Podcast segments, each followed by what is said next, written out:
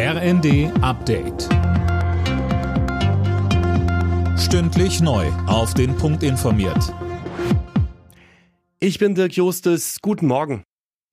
Deutliche Worte von Verkehrsminister Wissing. Er hat die Deutsche Bahn und die Lokführergewerkschaft im Tarifstreit dazu aufgerufen, sofort an den Verhandlungstisch zurückzukehren. Aktuell läuft der Megastreik der GDL. Bis Montag fallen etliche Züge aus. Wissing sprach von einem großen volkswirtschaftlichen Schaden. Weiter sagte er bei NTV. Wenn der Verhandlungstisch offensichtlich äh, so verhärtet ist, dass man einen Mediator braucht, dann muss man mit einem Mediator sprechen. Aber nicht zu sprechen und einen Streik dieser Dimension zu veranstalten, das ist das Inakzeptable und das können wir so auch nicht hinnehmen.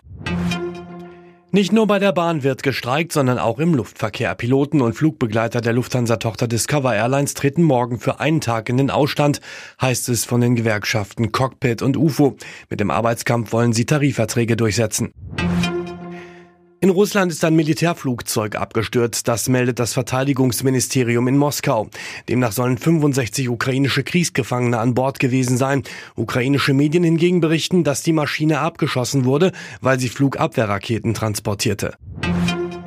Deutschland steht bei der Handball-Heim-EM im Halbfinale und das trotz einer 24 zu 30 Pleite im letzten Hauptrundenspiel in Köln gegen Kroatien. Möglich wurde das durch die Niederlagen der Hauptkonkurrenten Ungarn und Österreich. Beide Teams hatten zuvor gepatzt. Torwart Andreas Wolf im ersten.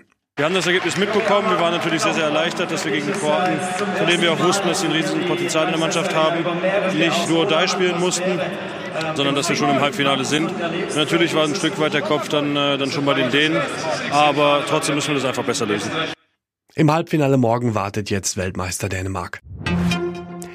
In der Fußball-Bundesliga hat der FC Bayern ein wenig Boden auf Spitzenreiter Bayer Leverkusen gut gemacht. Im Nachholspiel gewann der Tabellenzweite aus München zu Hause gegen Union Berlin mit 1 zu 0. Die Partie war Anfang Dezember wegen Schneechaos abgesagt worden. Alle Nachrichten auf rnd.de